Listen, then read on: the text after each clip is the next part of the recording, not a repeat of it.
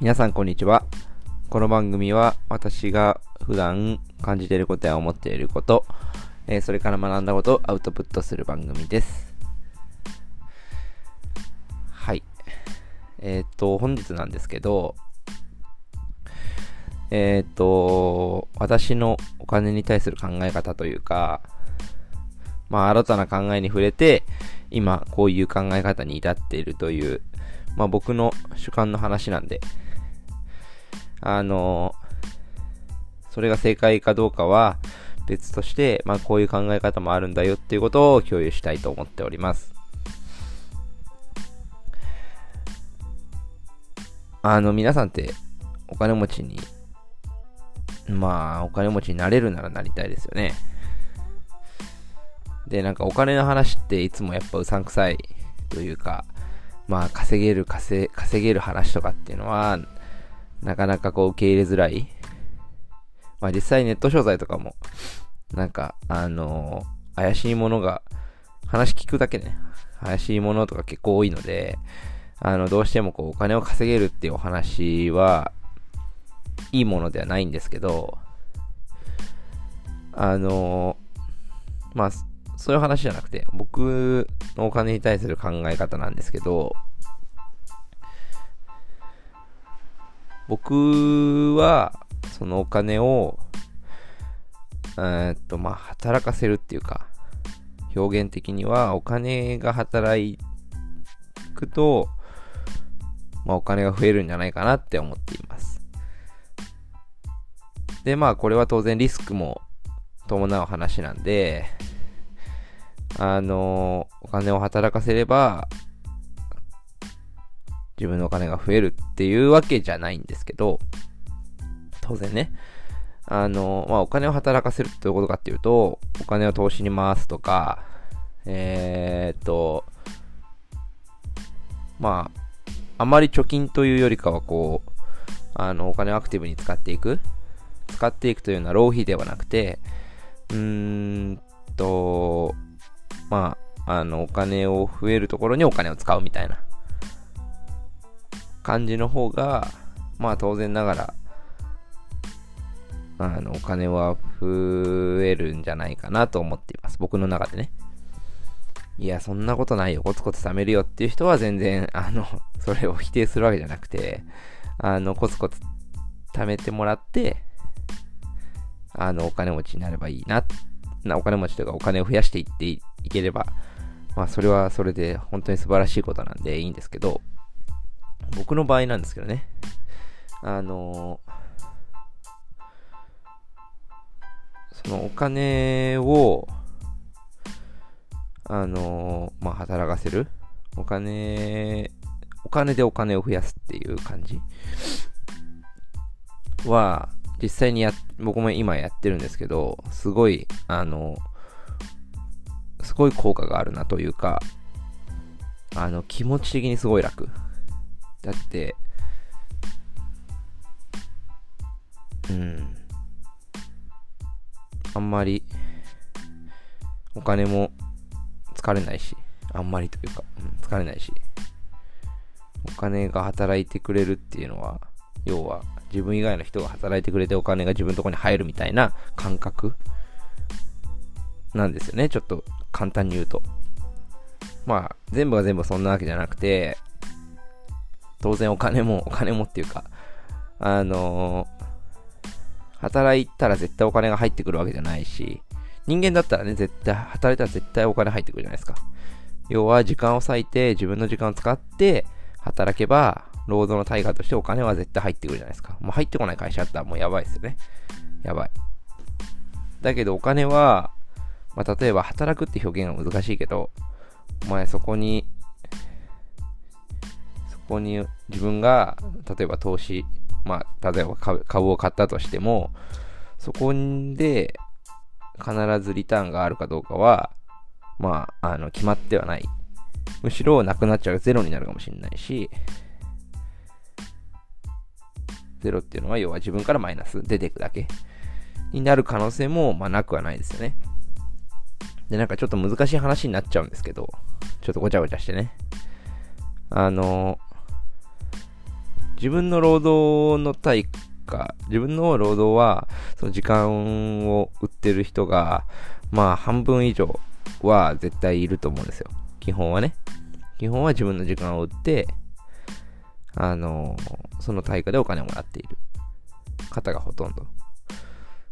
なんですけど、まあなんか本で僕も読んだのかな。あの、それじゃ絶対お金持ちになれないって気づいたんですよ。100%。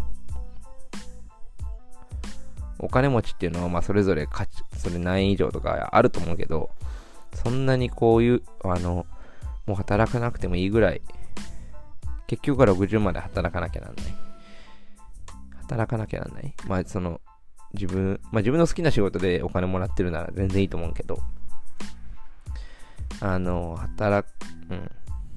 嫌い、もし、お金のためだけに仕事をしている方がいらっしゃったら、まあ結構辛いものがありますよね。そんなに1年2年で億万長者になれるわけじゃないからね。会社員とかは。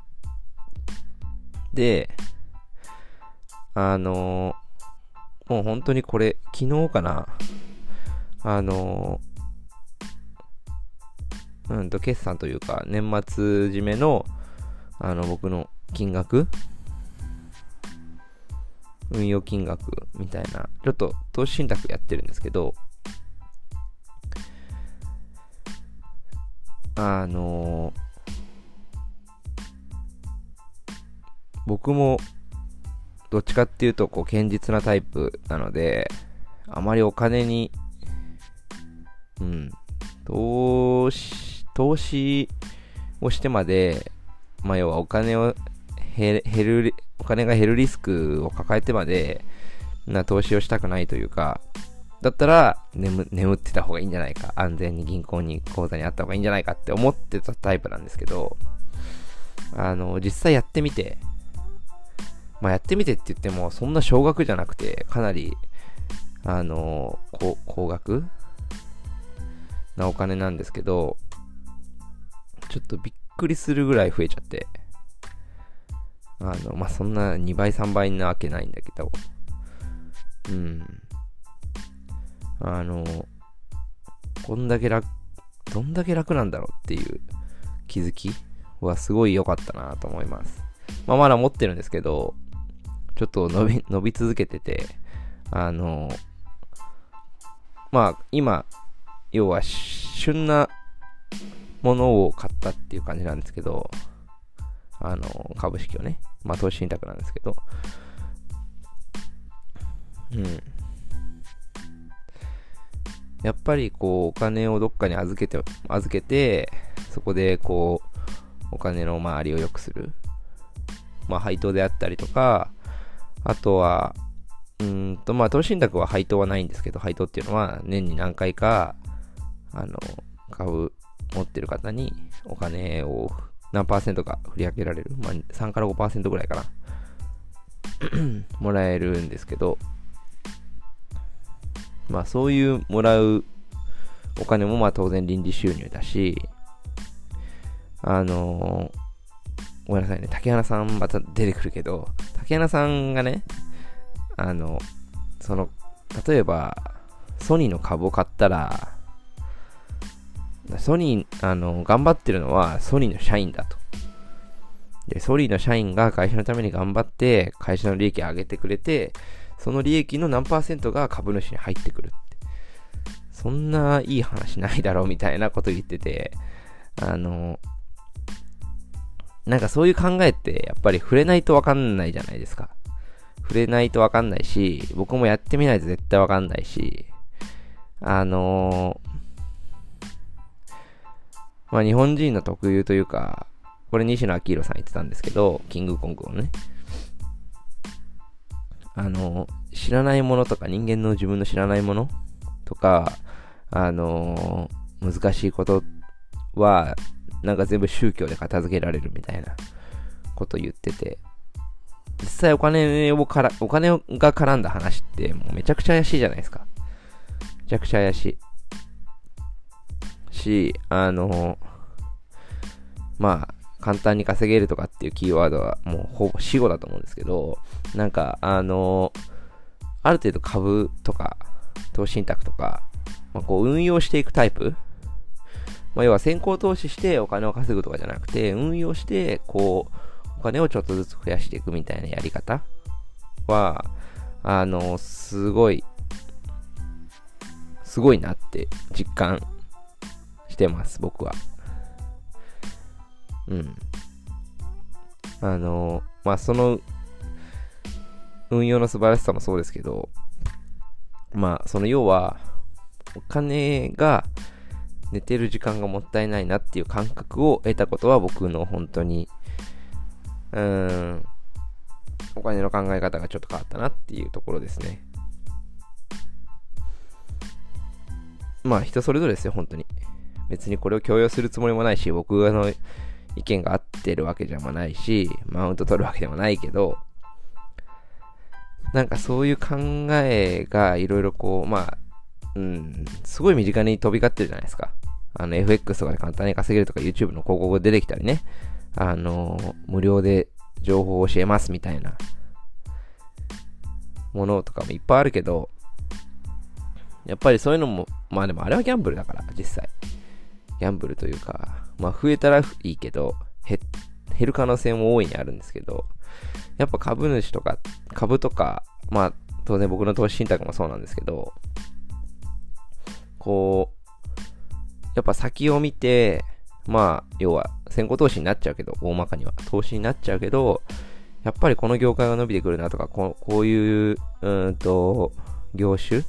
業態がこれから、まあ、例えば自動運転であったりとか、ライドシェアとか、うん、シェアエコノミーとか、まあ、その、いろいろね、これから、うん、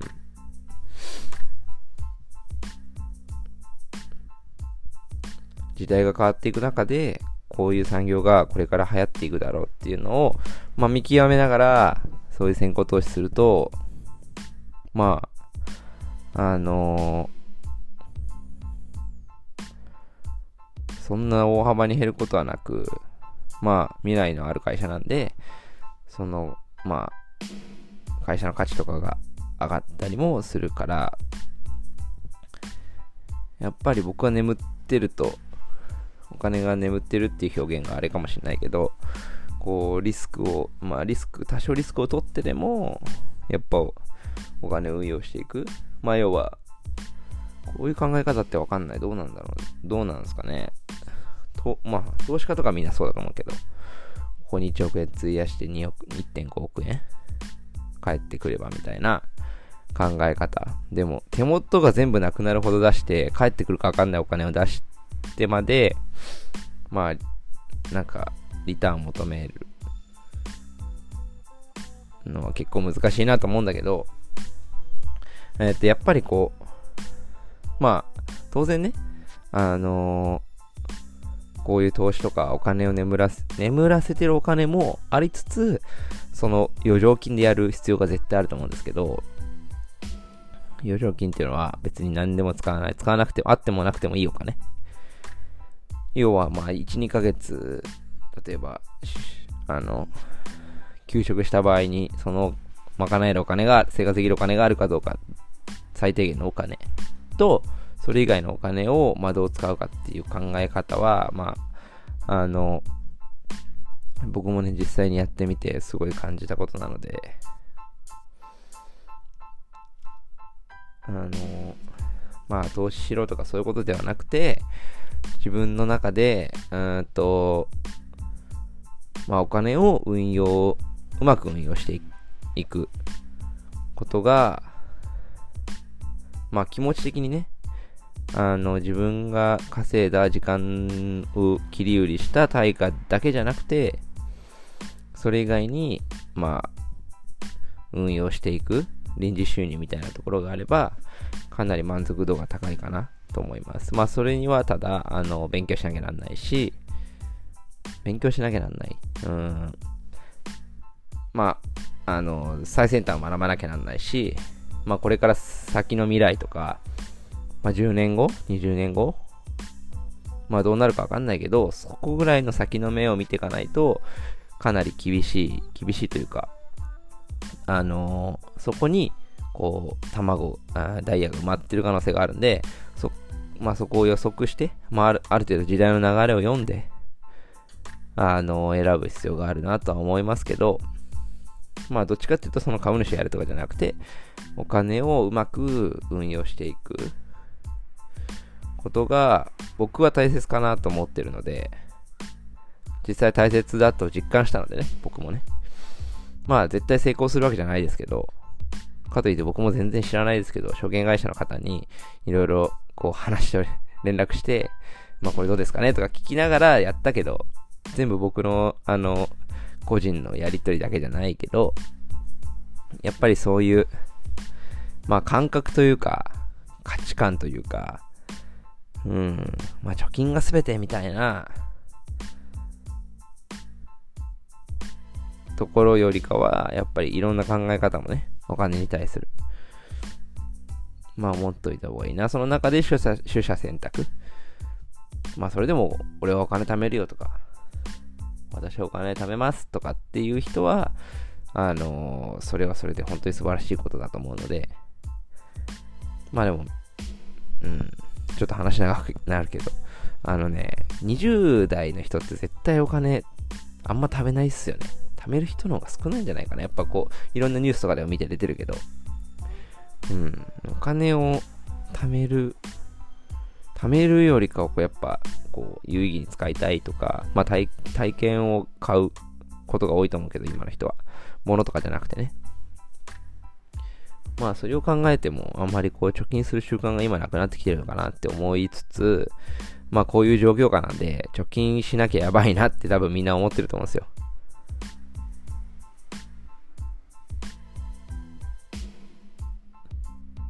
あの、給付金とかね。うん。給付金も多分みんな使ってないんじゃないかな。まあ、あとは投資に回したって結果も結構見るけど、結構投資の人が多かったかな。うん。まあ、あの、そういう考えに触れた、触れて僕もこういろいろ考え方が変わったんで、皆さんもね、こう、まあそんな余裕 ないよっていう人は全然あれなんですけど、やれって言ってるわけじゃないですけど、まあそういう、うん、こともあるよって。ただ、リスクを伴うんで勉強しなきゃやばいよっていう話。絶対儲かる話なんて一切ないから。絶対儲かるなんてありえないから。簡単にとか。ありえないから、こそ僕は勉強した方がいいなと思っております。そのいろんなことをね、世界の世の中のこととか、まあアメリカで何が流行ってるかとかっていうところも、あの、ゆくゆくは日本に来るものなので、